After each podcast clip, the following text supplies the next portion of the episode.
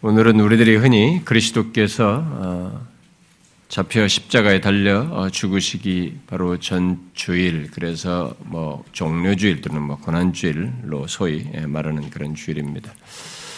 우리가 그 특별히 뭐 교회력을 크게 따지진 않지만 일 년에 이렇게 중요한 이런 것들은 그 시기를 예 같이 상기하는 것이 좋, 좋기 때문에 우리가 이제 그 고난주일에도 고난과 관련된 말씀을 살피게 되는데요. 이 시간에 저는 지난주에 살폈던 요한복음 십삼 장 그 십이 절부터 삼십 절에 기록된 유다의 배신 이후에 예수님께서 삼십일 절부터 삼십오 절에 어떤 말씀을 하시고 그 말씀하신 것에 연결해서 베드로가 한 질문, 그리고 그에 대해서 예수님께서 말씀하신 내용, 오늘 본문 삼십육 절부터 삼십팔 절을 살피도록 하겠습니다. 여기 요한복음 십삼 장에서 세 주, 주요 인물이 등장합니다. 제자들이 배경 속에 다 있지만 주요하게는 세 인물이 주요하게 등장하는데, 하나가 예수님이시고 그 다음에는 유다와 베드로입니다.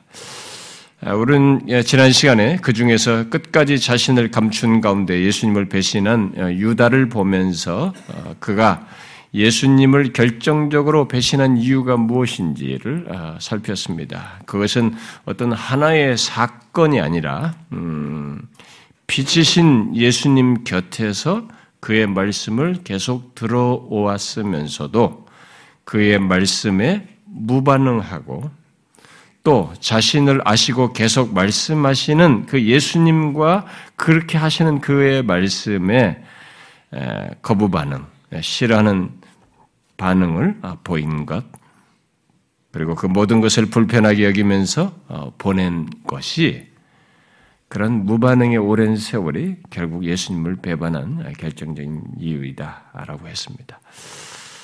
아, 지난주에 제가 그런 말씀을 여러분들이 전하고, 어떤 분들이 많이 그런 부분에서 진지한 고민을 하시는데 그것이 정상입니다. 음, 제자들처럼 배신한, 너희들이 나를 배신할 거라고 할 때 주님 저입니까? 라고 묻고 반응하는 것이 정상입니다. 자, 이 시간은 겉으로 보기에는 유다와 별 차이가 없어 보이고 또 많은 문제와 약점을 가지고 드러내는 베드로에 대해서 이어 기록하고 있는 베드로에 관한 어떤 내용을 본문을 통해서 살펴보기를 원합니다. 가룟 유다가 나간 뒤에 예수님은 나머지 제자들에게 마지막 교훈을 이제 말씀하십니다. 그것은 그야말로 유언적인 말씀이죠. 뒤에 십사 장부터 십육 장에 이르게 되는데, 그것은 지금 여기서부터 말한 내용의 결국 연결고리 속에서 계속되는 내용들입니다. 유언적인 말씀으로서 제법 그 뒤에 있는 모든 내용들은 진중하고 중대한 그런 말씀들을, 거의 뭐 제자들의 질문에 연관이어서 하시지만 굉장히 진중한 말씀을 그들에게 합니다. 먼저 예수님은 지금 인자가 영광을 받았고 하나님도 인자로 말미암아 영광을 받으셨다라고 오늘 우리가 지금 배경적으로 읽은 그 내용에서 말씀을 하시고, 그러니까 유다가 배신하러 나가는 이것을 통해서 이제 바로 이제 영광을 받았고 또 인자로 말미암아 하나님의 영광을 받으셨다 이렇게 말씀하시고, 자신의 자신이 영광 받는 것이 임박하였다는 것을 말함과 동시에 그 자신의 십자가 죽음이죠, 십자가 죽음을 영광 받는 것으로 말씀하신과 동시에 잠시 제자들과 이제 함께 있다가 곧 떠나실 것을 이렇게 말씀하셨습니다. 삼십삼 절에서 우리 읽은 대로 그랬죠. 작은 자들아, 내가 아직 잠시 너희와 함께 있겠노라. 일찍이 내가 유대인들에게 너희는 내가 가는 곳에 올 수 없다고 말한 것 같이 지금 너희에게 이르노라 이렇게 말했습니다. 그러고 나서 예수님은 그의 제자들에게 새 계명을 말씀하시면서 그 계명을 지킴으로써 내 제자인 것을 드러내라라고 말씀하셨습니다. 삼십사 절에 새 계명을 너희에게 주느니 서로 사랑하라. 내가 너희를 서로 사랑한 같이 너희도 서로 사랑하라. 이렇게. 너희가 서로 사랑하면 이로써 모든 사람이 너희가 내 제자인 줄 알리라. 이렇게 말씀하셨어요. 주님은 유다가 나간 뒤에 남은 제자들에게 곧바로 지금 인자가 영광을 받았고 하나님도 인자로 말미암아 영광을 받으셨다라는 이런 특이한 말씀을 하시면서 유다가 떠남과 동시에 주님께서 영광을 받으시는 일이 시작된 거죠. 곧 자신이 이 배신으로부터 시작해서 자신이 이어서 체포당하고 재판을 받고 십자가에 달려 죽는 일이 이제 시작되었다는 것을 말하고 자신이 자신의 그런 죽음의 여정, 곧 온전한 복종을 통해서 하나님도 영광을 받는다는 사실을 말하고 이어서 남은 제자들에게 꼭 하시고 싶은 말씀, 곧 자신이 그들을 사랑한 것 같이 서로 사랑하라는 새 계명을 말씀해 주셨습니다. 그야말로 주님은 유다가 자기를 배신하여 나가자마자 곧 배신자요 반역자가 빠지자마자 두, 두 가지 중요한 사실을 이렇게 언급을 하셨어요. 바로 자신의 죽음을 통해서 자신과 하나님께서 영광을 받으신다는 것과 또 남은 제자들에게 내가 너희를 사랑한 것 같이 서로 사랑하라는 이 새 계명을 이렇게 말씀해 주셨습니다. 그런데 그때 항상 제자들 중에서 앞장섰던 시몬 베드로가 한편으로는 남은 제자들을 뭐 대표하는 질문도 되겠습니다만은 예수님께 질문했습니다. 어떤 질문입니까? 예수님께서 말씀하신 그 두 가지 중요한 사실과 관련된 것이 아닌 다른 것을 질문했어요. 주여 어디로 가시나이까? 라고 물었습니다. 여기 지금 베드로가 어떤 질문을 하고 있는 것입니까? 그는 예수님께서 새로운 메시아 공동체 내에서 자기로 말미암아 시작되는 이 메시아 공동체 내에서 이 반역자가 유다에 있었죠. 반역자가 빠지고 그야말로 예수님의 참 제자들만 남은 조건에서 그들만 알아들을 수 있는 중요한 말씀을 하셨는데 정작 베드로가 보인 반응은 그 중요한 내용들은 쏙 빼고 그 사이에 덧붙인 지나가듯이 말한 내용, 그 자신이 제자들과 함께 있을 시간이 얼마 남지 않았다는 말에만 관심을 갖고 주여 어디로 가시나이까? 라고 물었습니다. 베드로의 이 말은 영화 제목 때문에 유명해진 말이죠. 우리가 코바디스에서 어, 그 라틴 말이죠. 코바디스 어, 도미네죠. 어, 예. 그 말이 바로 여기 예, 이 말을 라틴으로 표현한 것이죠. 주여 어디로 가시나이까? 이죠.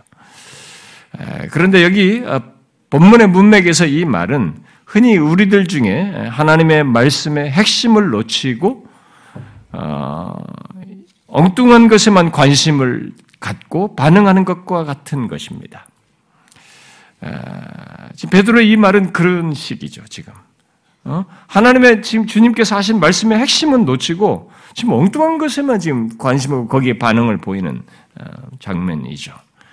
비록 그가 나름 주님에 대한 사랑과 열심을 드리는 것입니다만은 그는 여기서 주님께서 중요하게 말씀하신 것에는 관심을 갖지 않고 자기에게 관심 있는 것만 귀담아 듣고 거기에 지금 반응하고 있습니다. 여러분 이것은 우리들 가운데서도 쉽게 보이는 반응이죠. 보통 이 교회당 안에서도 사람들이 흔히 보이는 반응입니다. 종종 우리들이 우리들의 감정과 원함에 사로잡혀서 또 내 생각에 사로잡혀서 하나님께서 그의 말씀을 통해서 우리에게 말씀하시고 강조하시는 것은 놓치거나 흘려보내고 그저 내 생각과 내 원함과 뭐 지금 어떤 문제가 있든 어떤 이유로든 어떤 상태 때문이든 결국 내 생각과 내 원함과 연결되는 것만 듣고 반응하는 그런 모습을 우리가 보이지 않습니까?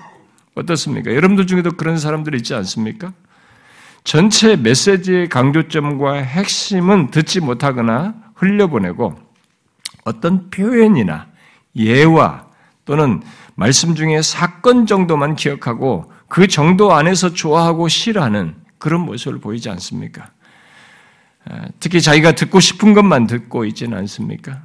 음, 그러다가 자기와 관련된다 싶은 어떤 표현에 예민하게 반응하고 전체 문맥은 생각지 않고 어떻게 그런 말을 할 수 있지? 뭐 이렇게 반응하지 않습니까? 저는 지금까지 말씀을 전하면서 전혀 뜻밖의 사람들로부터 그런 반응을 많이 들어왔어요. 아, 그, 여러분들이 복음에 대해서 제가 말씀을 좀 서론적으로 몇 번 전했는데 그런 얘기를 들으면서도 여러분들이 듣고 싶은 게 있고 여러분들이 가지고 있는 생각에 이렇게 연결되는 것에 주로 더 예민하게 반응하다 보니까 자기 생각과 대치되는 얘기가 나왔을 때 아, 어떻게 저렇게 말할 수 있지? 저런 거를 말하는 거야. 이렇게 여러분들이 반응하기도 하는데 우리들이 그런 것이 있어요. 그것은 여기 어떤 면에서 베드로보다도 더 못한 것이기도 합니다. 왜냐하면 여기 베드로는 비록 무지하지만은 나름, 나름 주님께 대한 사랑과 여심 속에서 그렇게 듣고 반응한 것이거든요. 하나님의 말씀에 대한 그런 무지 속의 반응이 일시적이면 뭐 있을 수 있습니다. 그런 태도가 일시적이면 있을 수 있지만 계속 그렇게 되면은 그것은 지난주에 살펴진, 살폈던 유다 코스예요.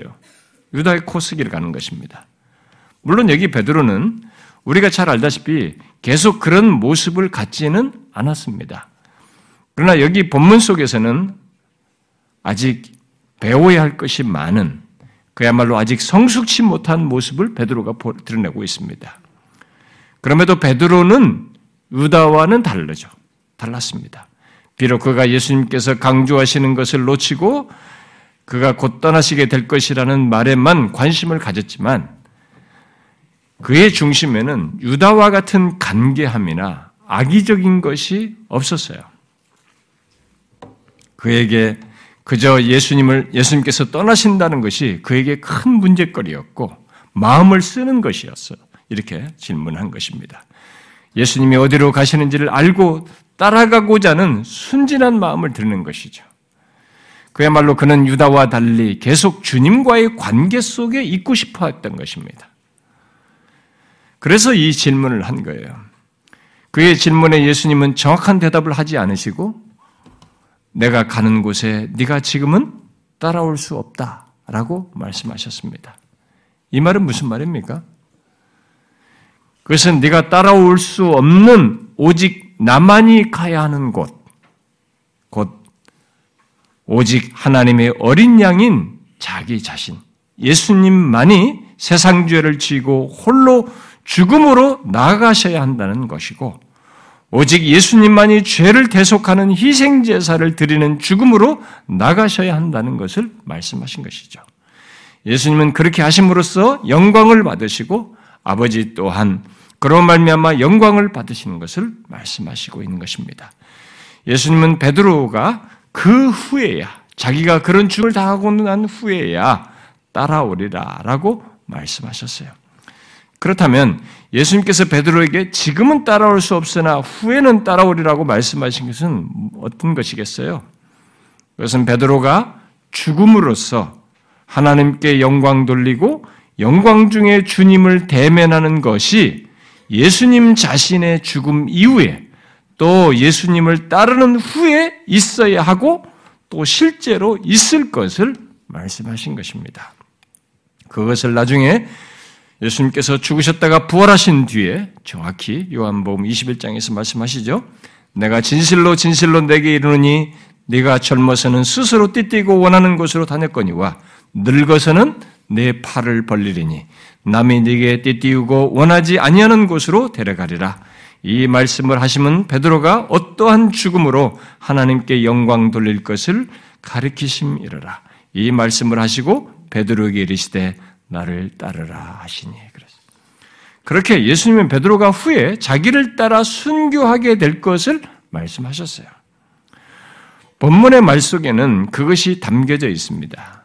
지금은 따라올 수 없지만은 후에는 따라오리라 라는 말 속에 그걸 담고 있어요. 그러나 베드로는 항상 그래왔듯이 요란스럽게 자신의 충성심을 드러내었습니다. 삼십칠 절에 기록된 대로 주여 내가 지금은 어찌하여 따라갈 수 없나이까 주를 위하여 내 목숨을 버리겠나이다 라고 말했어요. 그는 후에 주님을 따라가게 될 것이라는 것을 기다리지 못하겠다는 듯이 주를 위하여 지금이라도 목숨을 버리겠습니다 라고 말했습니다. 어떻게 해서든지 예수님을 따르겠다고 하는 이 베드로의 마음은 외적으로 볼 때는 긍정적으로 보입니다.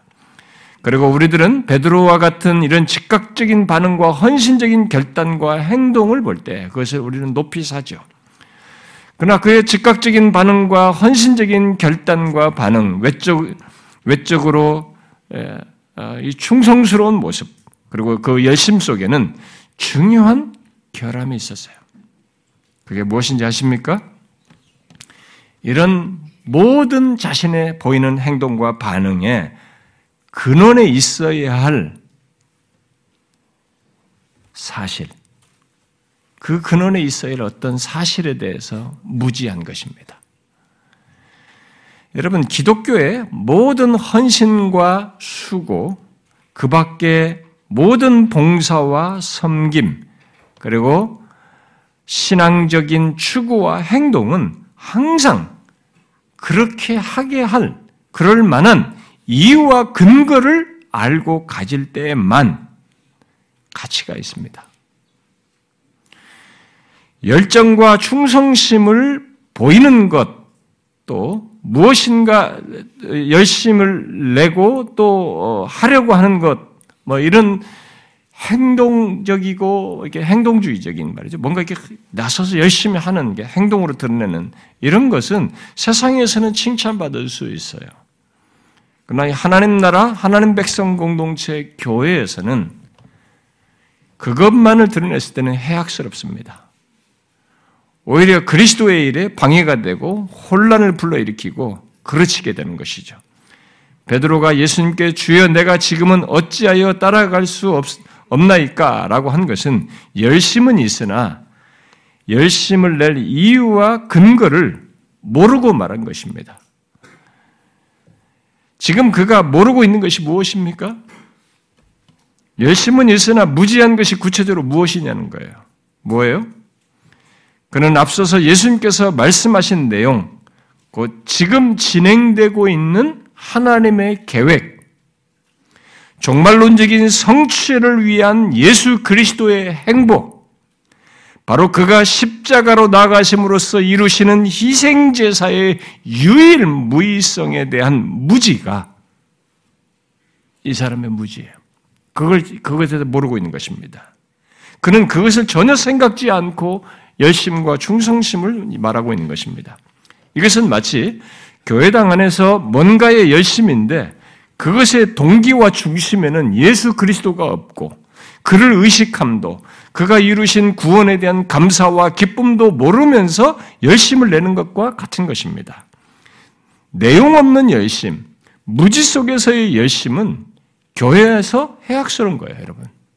기독교에서는 무음이에요. 쓸모가 없습니다. 오히려 해해가 됩니다.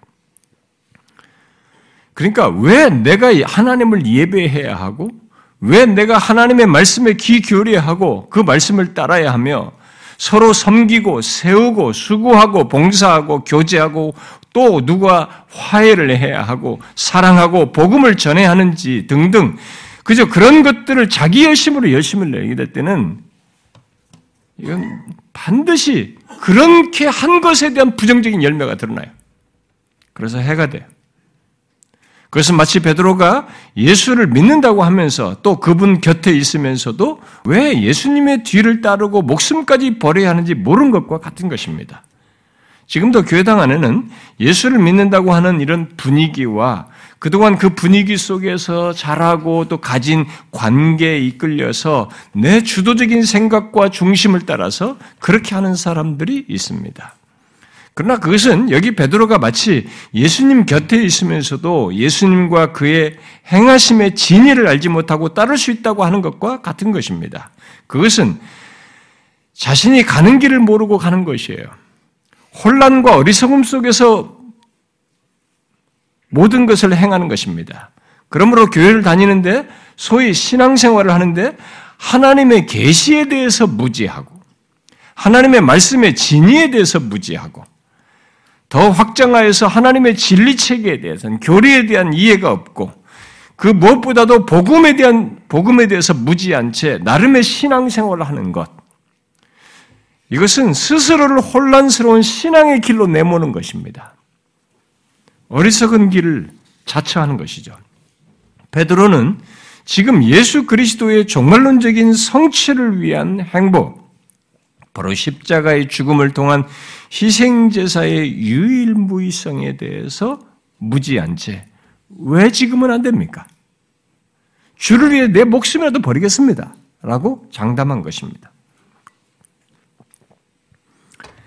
그것은 예수 그리스도의 십자가, 그 구속의 은혜, 그로 인한 구원과 복됨을 알지 못하고 주를 위해서 헌신하고 무엇도 하고 무엇도 하겠다고 하는 오늘날 교회안의 사람들이 보이는 것의 원조예요.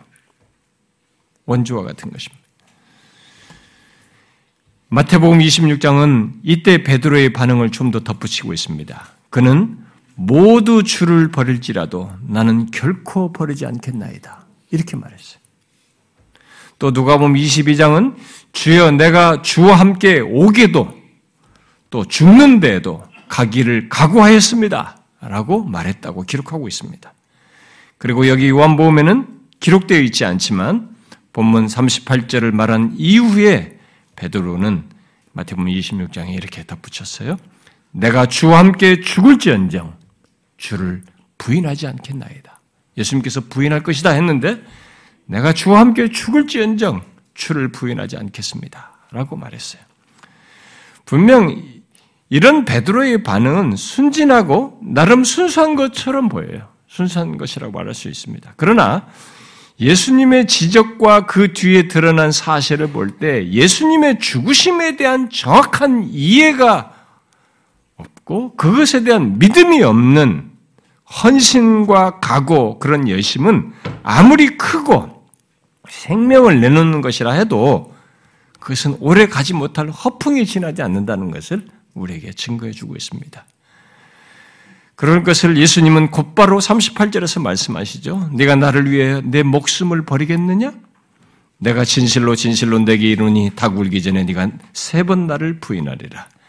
베드로는 주와 함께 오게도 가고 죽는 데도 가겠다고 하면서 주를 위해 목숨을 버리겠다고 했지만 예수님은 곧 잠시 후에 자기를 부인할 것을 말씀하셨습니다. 우리는 베드로에 대한 이런 예수님의 지적과 실제로 그런 일이 있게 된 사실을 통해서 예수 그리스도를 믿고 따르는 데 있어서 우리들이 생각할 한두 가지 실천적인 사실을 여기서 발견하게 됩니다. 그중 하나는 기독교 신앙의 중심인 예수 그리스도와 그의 십자가, 바로 그것의 의미와 가치와 복됨을 모르면서 갖는 그 어떤 헌신이나 봉사나 수고나 여타의 열심, 심지어 목숨까지 바치려고 하는 그 열심과 활동도 진실한 것일 수 없다는 거예요. 그저 자기 방에서 큰 소리 치는 것에 지나지 않는다는 것입니다. 예수님의 말씀대로 그것은 금방 그럴 수 없다는 것, 그렇게 하지 못한다는 것을 스스로 확인하게 될 일을 말하고 있는 것입니다. 왜냐하면 주를 위해 목숨을 버리려면 진짜로 그럴 만한 이유를 그리스도 안에서 보아야 하고 그리스도와 그의 십자가 안에 있는 은혜와 구원의 복됨과 가치를 알고 해야 되거든요. 그런 것을 바울이 빌립보 삼 장에서 말하지 않습니까? 그가 예수 그리스도를 위하여 모든 것을 해로 여긴다라고 하면서 버리고 주님을 따를 때 뭡니까? 그는 그리스도와 그의 십자가의 가치를 알았어요. 무엇과도 비교할 수 없는 것을 보았습니다. 그래서 죽는 것까지 본받고 싶다라고 한 것이죠. 그러므로 저는 여러분들에게도 묻고 싶습니다. 여러분들은 지금 자신의 모든 신앙행위, 또 모든 수고, 모든 열심, 교회 안에서 어떤 섬김이든지 여타의 모든 활동의 기저와 중심에 그런 섬기는 그런 이유와 동기에 예수 그리스도가 있습니까? 그가 십자가를 지심으로써 이루시는 이 놀라운 사실에 대한 이해와 무엇과도 비교할 수 없는 부유함과 복됨, 이런 사실을 알고 그렇게 하십니까? 여러분들은 이 질문을 항상 하셔야 됩니다. 우리는 항상 해야 돼요. 특별히 직분자들은 더합니다. 그리스도께서 십자가에서 이루신 구원의 복됨과 베푸신 은혜 때문인지를 보아야 되는 거죠. 그래서 항상 그리스도가 의식되고 고려되어서 마음의 감사와 기꺼운 헌신을 하는가 하는 거죠. 여러분, 우리가 어떤 일을 맡겨졌을 때 사회에서도 어떤 일을 하게 되면 그냥 있는 것보다는 하고 싶거든요. 그래서 그게 나를 인정해 주는 것식도 있고 책임감도 뒤따라서 뭔가 이게 있기 때문에 하고 싶어요. 그래서 한다고 또 하면은 하면서 매력도 있고 인정받는 거 있고 또 즐거움도 있고 성취감도 있어요. 여러분, 기독교 안에서는 그렇게 하면 안 됩니다. 여기 베드로 같은 이런 외형은 여기서 주님께서 분명히 지적하듯이 바른 것이 아닙니다. 본문의 베드로에게는 바로 이런 사실이 없었어요. 그저 자기 열심과 열정만 있었던 것입니다. 우리가 여기서 이 사실을 하나 생각을 해야 됩니다. 그 다음 또 우리가 여기서 생각하게 되는 실천적인 사실은 우리 스스로의 힘으로는 주님을 죽기까지 따를 수 없다는 것입니다. 많은 사람들이 여기 베드로처럼 착각을 합니다.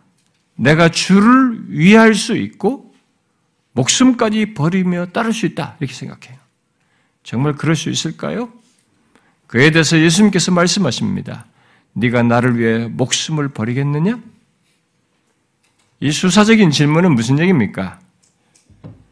너의 힘으로는 할 수 없다라는 얘기예요. 주님을 따르는 것은 한 번의 용기로, 한 번의 희생적인 행위로, 특히 내 힘과 의지만으로 할 수 있다는 것이 아닙니다. 그것은 우리의 힘을 훨씬 넘어서는 얘기예요. 이 부분은. 그럼에도 사람들은 종종 예수를 믿고 따르는 것을 여기 베드로처럼 하려고 합니다. 내 마음과 의지로 예수를 잘 믿을 수 있고, 내가 마음만 먹으면 예수를 잘 따를 수 있고, 또 주를 위하여 무엇이든지 할 수 있는 것처럼 생각하면서 자신의 의지와 힘으로 주님을 끝까지 따르고 주님을 위해서 죽을 수도 있다는 생각을 한다는 겁니다. 그런 생각과 태도를 가진 사람들, 곧 여기 베드로처럼 내가 주를 위하여 목숨을 버려서라도 따르겠다고 하면서 자신을 믿는 사람들은 달리 설명할 수가 없어요. 그들은 여기 베드로처럼 열심과 열정은 있을지 모르지만 무지한 것입니다. 결정적인 무지 속에 있는 거예요. 어떤 무지입니까? 최소한 두 가지 사실을 모르고 있는 거죠. 하나는 주님을 믿고 따르는 것, 심지어 그를 위해 목숨을 버리는 것은 오직 그리스도께서 먼저 나를 위해 죽으신 것, 곧 그것의 가치와 의미와 복됨과 영광을 알게 됐을 때나 가능하다는 것을 모르고 있는 것입니다. 주를 따른다, 주를 위해 목숨을 버린다, 또는 주를 위해 헌신한다라고 할 때 그런 모든 행위와 삶은 진실로 주님과 관련을 갖고 주님을 위하는 것일 수 있는 조건이 있어요. 그것은 진짜 주님과 관련이 있어야 돼요. 우리의 힘과 의지를 넘어서는 사실, 먼저 그리스도께서 나를 위해 죽으시는 것, 그의 십자가의 의미와 가치와 복됨과 영광을 알 때만, 그렇게 실제적으로 그리스도와의 관계가 있다고 하는 내용이 있을 때만 그게 가능해요. 그래서 누구든지 진실로 주를 따르고 주를 위해 헌신하려면 그의 열심과 열정, 어떤 분주한 활동보다도 먼저 그런 모든, 그런 모든 것의 이유와 근원이 되는 사실, 바로 그리스도께서 먼저 나를 위해 행하신 것을 알아야 돼요. 여러분, 쉬운 것 같지만 이 사실을 잘 아셔야 됩니다. 이게 희미한 사람들은 계속 열심히 하다가 지쳐요. 문제를 또 야기시키고 우리의 모든 헌신과 열정과 활동은 그런 것의 이유와 동기에는 먼저 그리스도께서 나를 위해서 행하신 것에 근거해야 되고 그것을 알므로써 있어야 되는 것이에요. 그것의 무한한 가치와 크신 은혜와 한없이 복됨을 먼저 알아야 되는 겁니다. 그리스도께서 나를 위해서 행하신 것이 얼마나 어마어마한 것인지, 얼마나 부유한 것인지, 얼마나 복된 것인지, 얼마나 큰 은혜인지를 아는 것에서부터 있어야 된다는 것이죠. 여러분은 그것을 알고 주님을 따르고 있습니까? 여러분, 이게 안 되면 유다가 배신한 것처럼 다 배신할 수 있어요. 중간에 이탈하는 것입니다. 여러분이 그리스도를 위해서 무엇을 하기 전에 그리스도께서 먼저 여러분을 위해서 행하신 것이 무엇인지를 알고 그것이 얼마나 엄청나고 복되고 은혜로운 것인지를 아느냐는 거예요.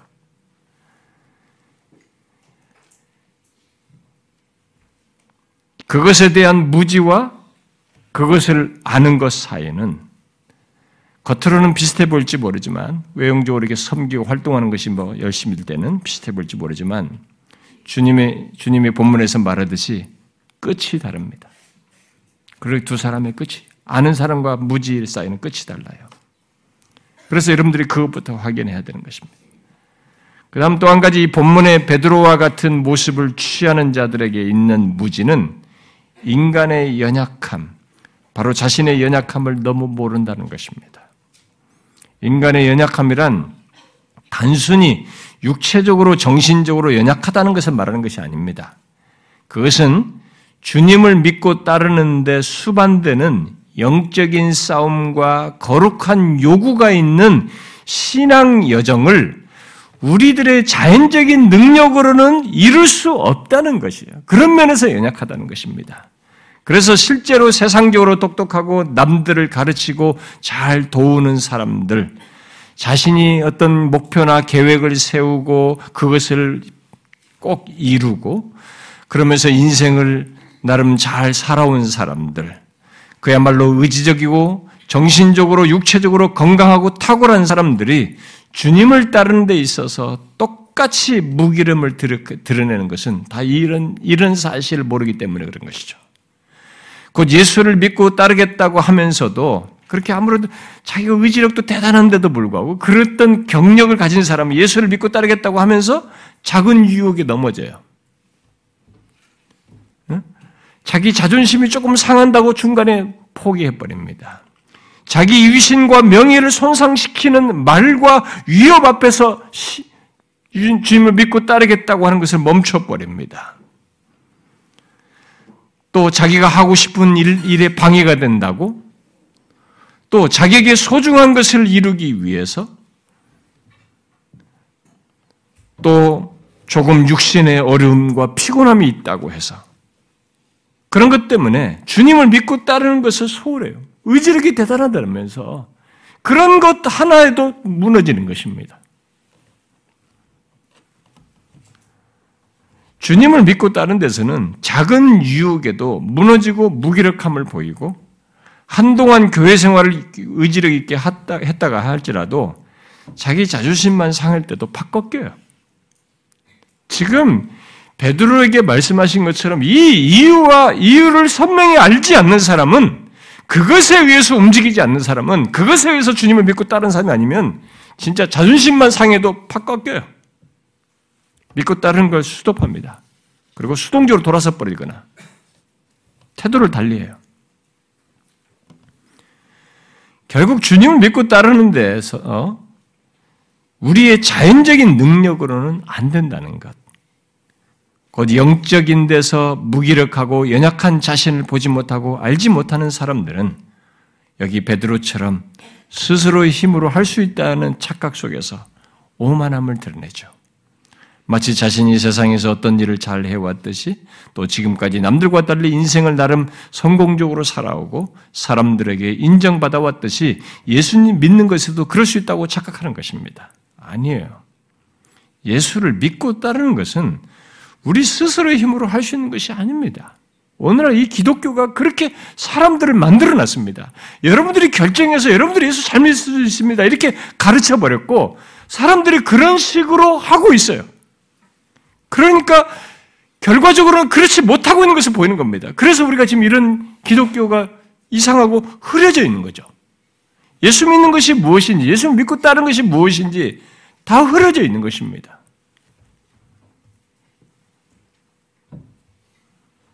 예수를 믿고 따르는 것은 우리 스스로 힘으로 할 수 있는 게 아니에요. 그래서 예수님께서 잠시 후에 뒤에 요한복음 십오 장에서 나를 떠나서는 너희가 아무것도 할 수 없습니다 라고 말씀하셨어요.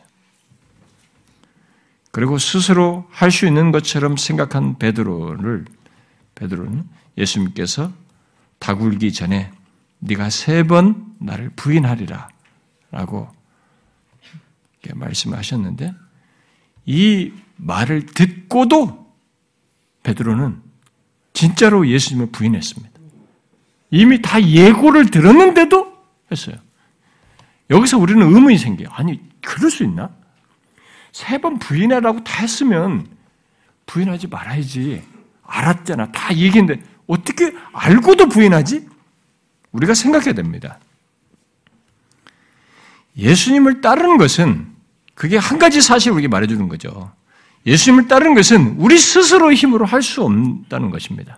할 수 없는데 스스로 할 수 있는 것처럼 생각했기 때문에 그렇게 된 거예요. 이것은 이론이 아닙니다. 반드시 그렇게 되는 것이에요. 그래서 어떤 사람이 이런 사실을 몰라라고 아니다, 나는 할 수 있다라고 하면 이 사람은 반드시 실패할 것을 지금 고집부리고 있는 것입니다. 그러므로 누구든지 자기 스스로의 힘으로 주를 따르려고 한, 하고 그럴 수 있다고 생각한다면 그런 그러지 못하는 것을 이내 곧 경험하게 될 것입니다. 여러분 잠시 후에 어떠했는지 이 예수님께서 말씀하신 이후에 잠시 후에 어떠했는지 아시죠? 불과 몇 시간 뒤입니다.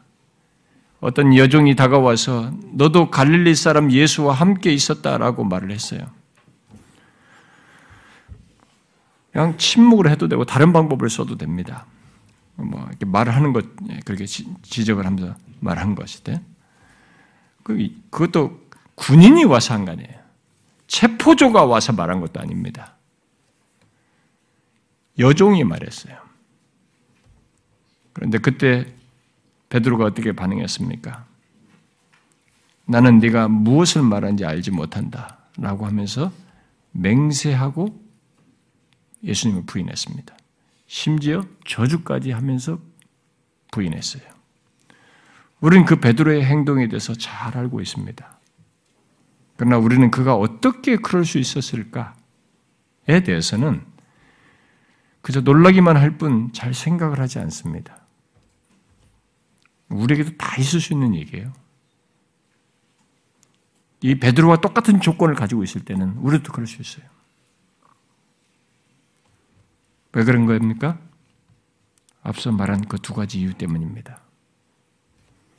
우리가 주님을 따르는 것은 먼저 나를 위해 그리스도께서 죽으신 것을 알고 곧 그것의 가치와 의미와 복됨과 영광을 아는 조건에서 가능하다는 것을 몰랐기 때문이고 또 다른 하나는 우리 스스로는 그리스도를 따를 수 없다는 것, 곧 그리스도를 떠나서는 아무것도 할 수 없다는 것을 몰랐기 때문입니다. 누구든지 그런 무지 속에서는 예수님을 따를 수가 없습니다.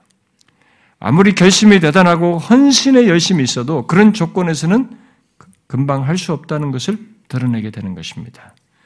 그래서 한때 굉장한 열심을 내어 나름 신앙생활을 하다 했던 사람들이 왜 시들은지하고 뒤돌아서는지 압니까? 여러분 가난한 성도라고 하는 사람들 안 나가를 거꾸로 한 거잖아요. 가난한 성도라고 하는 사람들, 교회 다니다가 안 나가는 사람들 중에 한때 굉장히 열심히 했던 사람들이 많습니다. 그리고 교회 안에서 중직자고 굉장히 열심히 했던 사람들이 이 신천지 같은 데 가 있어요. 지금 신천지는 숫자가 급증한다고 그래요. 왜 그런 것입니까, 여러분? 그들 속에는 이 두 가지의 무지가 있는 거예요. 그러므로 베드로는 이제 주님께서 자신의 영광받음으로 말한 그의 죽으심의 의미와 가치와 복됨을 알아야 할 뿐만 아니라 뒤이어서 요한복음 십오 장에서 말한 대로 나를 떠나서는 아무것도 할 수 없다는 것을 배워야 했습니다. 배워야 했어요. 예수님은 일찍이 자기를 따르는 사람들에게도 누구든지 나를 따라오려거든 자기를 부인하고 자기 십자가를 지고 나를 따를 것이다 라고 이렇게 말씀을 하셨는데 사람들은 그 말씀을 아, 내가 스스로 그렇게 할 수 있는 것, 그렇게 결정해서 가는가 보다 이렇게 생각을 해요. 그 말씀을 그런 식으로 이해합니다. 아닙니다. 그 말씀에도 배경에도 이 두 가지가 함께 맞물려 있어요. 이 두 가지가 없이는 그렇게 할 수가 없습니다.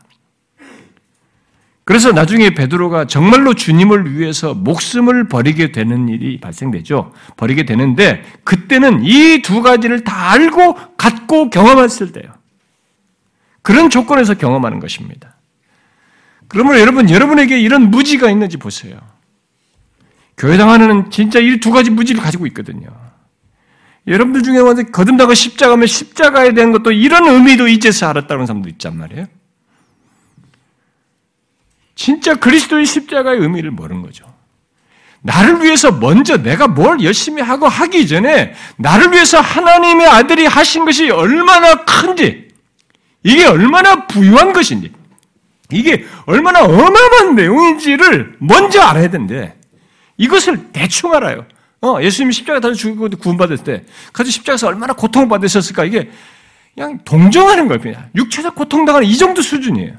그래도 이 뭐 사순절이다 뭐다 뭐 이 때문에 고행적인 행위를 자꾸 하려고 합니다. 그런 것이 아니에요, 여러분. 어설프게 알면 안 됩니다. 이런 두 가지 무지를 가지면 주님을 제대로 진실로 믿고 따를 수 없어요. 여러분, 여기 예수님께서 스스로의 힘으로 할 수 있다고 하는 베드로에게 즉시 그의 실패를 예견하여서 말씀하신 것을 우리가 주목해야 됩니다. 그리고 뒤에 십오 장에서 나를 떠나서는 아무것도 할 수 없다고 하신 것을 우리가 명심해야 됩니다. 그것은 죄 중에 태어난 우리 인간 조건의 연약함과 함께 주님을 떠나서는, 주님을 따르는데 사단의 간기한 역사가 있을 것을 주님께서 다 아시고 말씀하신 거예요. 예수님, 그래서 예수님은 미리 베드로에게 오늘 본문의 내용을 말하는 배경 속에서 이렇게 말씀하셨죠. 시몬아, 시몬아, 보라, 사단이 너희를 밀가부르듯 하려고 요구하였으나, 그러나 내가 너희를 위하여 내 믿음이 떨어지지 않기를 기도하였노니, 너는 돌이킨 후에 내 형제를 굳게 하라 그랬어요. 제자들을 말하면서 굳이 또 너는 그랬어요. 무엇을 말씀하신 것입니까? 주님은 베드로가 주님을 따르려는 그 여정 속에 있는 이 사탄의 역사를 아시고 지금 보시고 말씀하신 거죠. 보셨어요. 베드로는 근데 그것을 모르고 또 자신의 연약함, 연약함에도 그것도 잘 모르고 그저 자신의 스스로의 힘으로 주님을 따를 수 있다고 생각을 한 것입니다.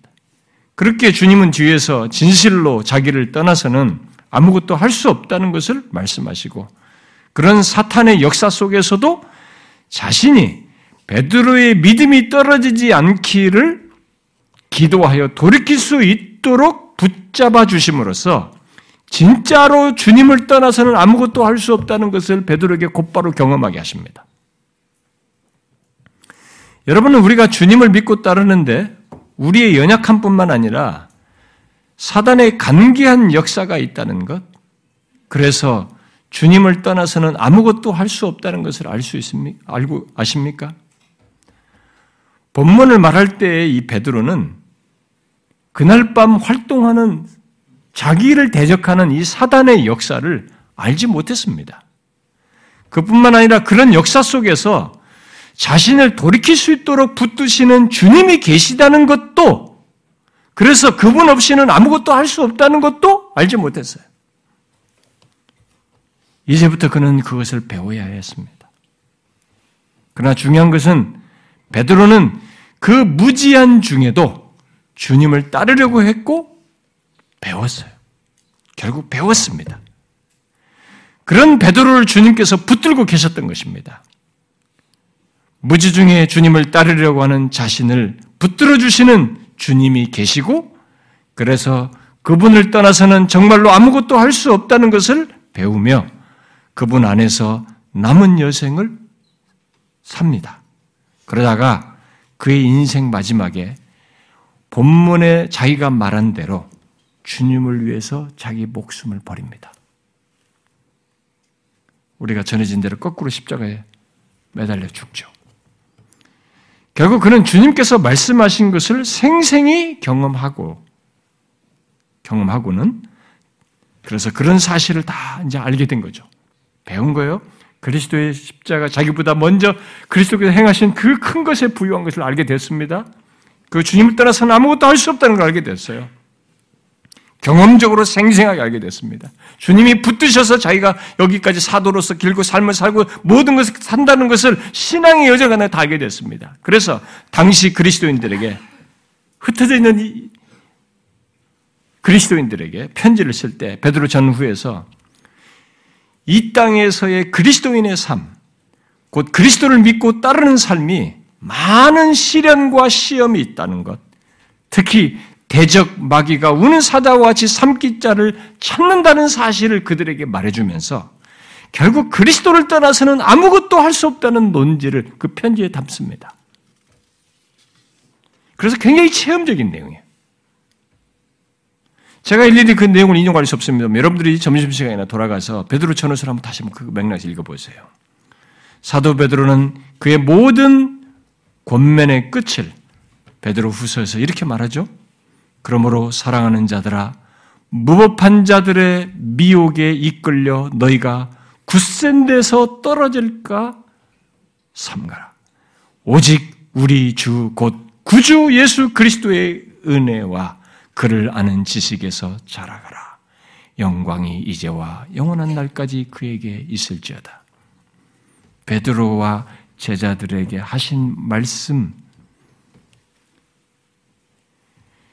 모든 것에 이 베드로의 마지막 유, 최종적인 메시지가 이거예요.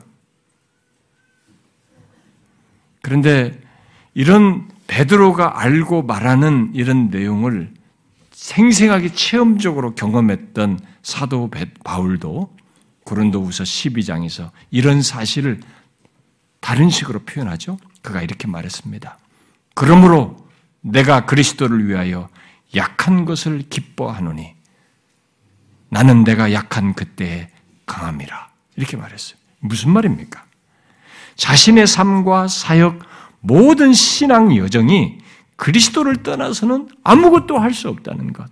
곧 그리스도께서는 자신이 약한 그때의 자신의 능력을 나타내심으로써 아주 체험적으로 그를 떠나서는 아무것도 아니며 아무것도 할 수 없다는 것을 알게 하셨다는 거죠. 그걸 경험한다는 거죠. 그것을 지금 말한 것입니다. 그래서 사도 베드로든 사도 바울이든 그들이 말한 편지를 받는 일 세기 성도들이든 주님의 참된 제자들, 곧 진실로 예수 그리스도를 믿는 신자들에게는 바로 그런 암과 삶이 있고 또 있어야 한다는 것을 말해주는 것입니다. 그러므로 묻고 싶습니다. 여러분들도 주님을 떠나서는 나는 아무것도 아니며 아무것도 할 수 없다는 것을 알고 나의 무엇이 아니라 그리스도와 그의 십자가에서 이루신 것에 의지하여 주님을 믿고 따르고 있습니까? 그리스도께서 먼저 나를 위해서 행하신 것이 얼마나 큰 것인지 여러분이 그것에부터 알고 거기에 이 부유한 비교할 수 없는 가치와 내용들을 알고, 복됨을 알고, 그래서 이분을 따라서는 아무것도 할 수 없다는 것을 알고 주님을 믿고 따르냐는 거예요. 이것은 신앙 이론이 아니라 실제로 여러분들이 그런 암 속에서 그러한지를 묻는 것입니다. 어떻습니까? 베드로가 알아야 했고 결국 알게 된 그 두 가지가 여러분들에게 있습니까? 여러분, 자기 힘, 자기 지식, 자기 능력, 자기 자존심으로 주님을 믿고 따르려고 해서는 안 됩니다. 그런 식의 신앙생활은 금방 무너지게 됩니다. 정녕 예수님의 참 제자로서 주님을 믿고 따르려면 나중에 베드로와 사도 바울처럼 주님을 믿고 따라야 합니다. 뭐예요? 진짜 그리스도께서 자신을 위해서 행하신 것의 실체를 알아야 됩니다. 그리스도와 그의 십자가의 의미와 복됨과 영광과 은혜를 진실로 알아야 됩니다. 왜 그 잘나가는 바울이 모든 사람들이 다 얻고 싶어하는 것을 다 배설물처럼 여기면서 이 눈에 보이지도 않는 예수를 그렇게 따르려고 했을까? 진짜예요. 이 사실을 알지 못하면 주님을 믿고 따르는 것은 진실로 되지 않습니다. 교회당 땅 다지기만 하는 거죠. 마당만 밟는 것입니다. 교회 경력만 쌓는 것이죠. 그리고 주님을 떠나서는 아무것도 할 수 없다는 것을 자신의 삶 속에서 머리 지식이 아니라 진짜 경험적으로 알고 그의 힘과 능력으로 주님을 따르고자 하셔야 합니다. 예수 믿는 자들의 과거의 모든 죄를 사하신 것도 그리스도 안에서이고 우리의 영광스러운 장래를 그리스도께서 성취하여 예비한 것도 미래도 다 그리스도 안에서 갖게 되는 것입니다. 그런 자로서 현재를 지나는데 이 현재에 사단의 관계가 있어요. 거기에 우리는 죄 중에 태어난 자로서의 신앙의 여정만큼은 우리 스스로 할 수 없는 연약함이 있는 걸 다 아십니다. 그래서 우리는 그분을 떠나서는 이 길을 갈 수가 없어요. 그래서 바울이 내가 약한 것을 자랑한다.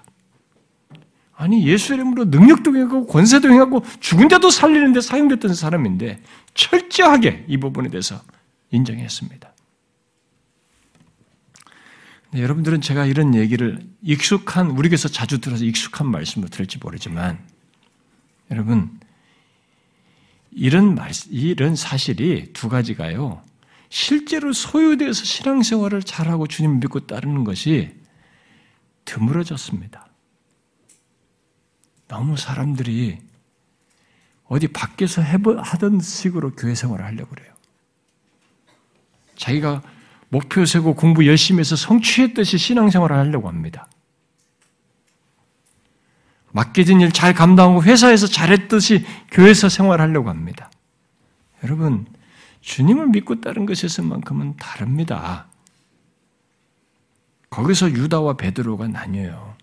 결국은 내용에서 차이가 있는 것입니다. 그리고 끝이 다르다는 것입니다.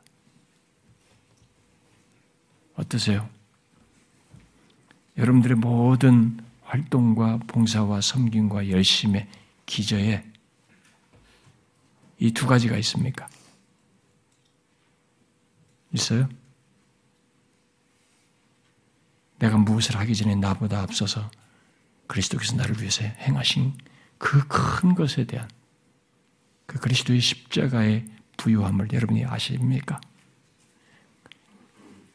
주님이 계십니까? 여러분들의 모든 봉사와 섬김의 중심에 그리스도가 있습니까? 그리고 그를 따라서는 아무것도 할 수 없다는 사실을 알고 그의 능력을 의지해서 행하는 것이 있습니까? 잊지 마십시오. 베드로는 그것을 알고 끝까지 갔습니다. 그것이 있었기 때문에 진짜 목숨을 버릴 수 있었습니다. 이 두 가지가 없으면 주님을 믿고 따른 걸 끝까지 못 갑니다.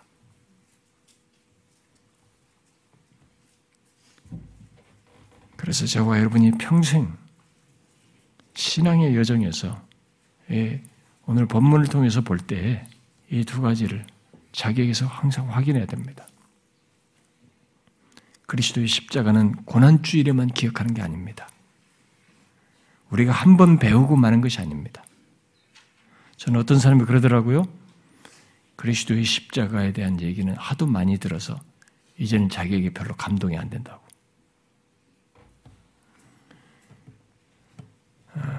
그 사람은 아직도 그리스도의 십자가를 지식으로 배우고 있는 것입니다. 이 실체를 모르고 있는 사람이에요. 진짜입니다. 그럴 수 없어요. 그건 내가 지식과 용어로 아는 것을 넘어서서 그 실체가 생각하면 생각할수록, 다시 말하면 말할수록, 내가 똑같은 말을 한다 할지라도 지금 말할 때는 여전히 그리스도의 십자가의 이 그분이 나보다 앞서서 먼저 나를 위해서 행하신 것의 그 크기가 무엇으로 비교할 수 없는 그 실체를 나는 여전히 감동을 가지고 말하는 것이고 놀라운 사실로서 말하는 것이어야 하는 것이죠. 우리에게는 여전히 그것이 나를 움직이는 것이 모든 움직임과 섬김과 봉사의 기저로서 있어야 하는 것입니다. 확인해 보셔야 됩니다. 그래서 우리가 오늘 뭐 직분자도 뽑고 그러기도 합니다만 이, 이 사실에 의해서 움직이는지 봐야 돼요.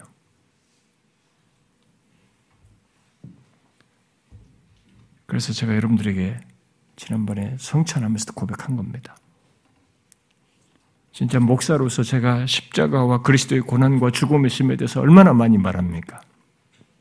그러나 어느 순간에라도 만일 내가 이 부유한 사실이 익숙해서 생기도 없고 감동도 없고